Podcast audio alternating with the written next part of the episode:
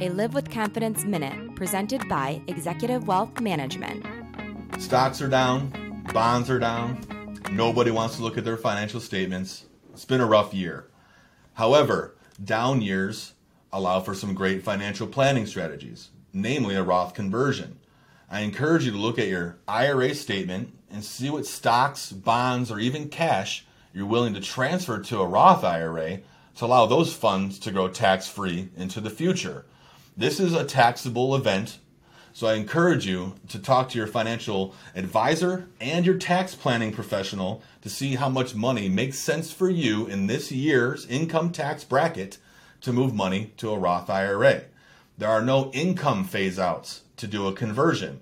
There are phase outs to contribute to a Roth, but not to do a conversion. This might be a great year to take a look at that opportunity. Contact Executive Wealth Management at ewmadvisors.com.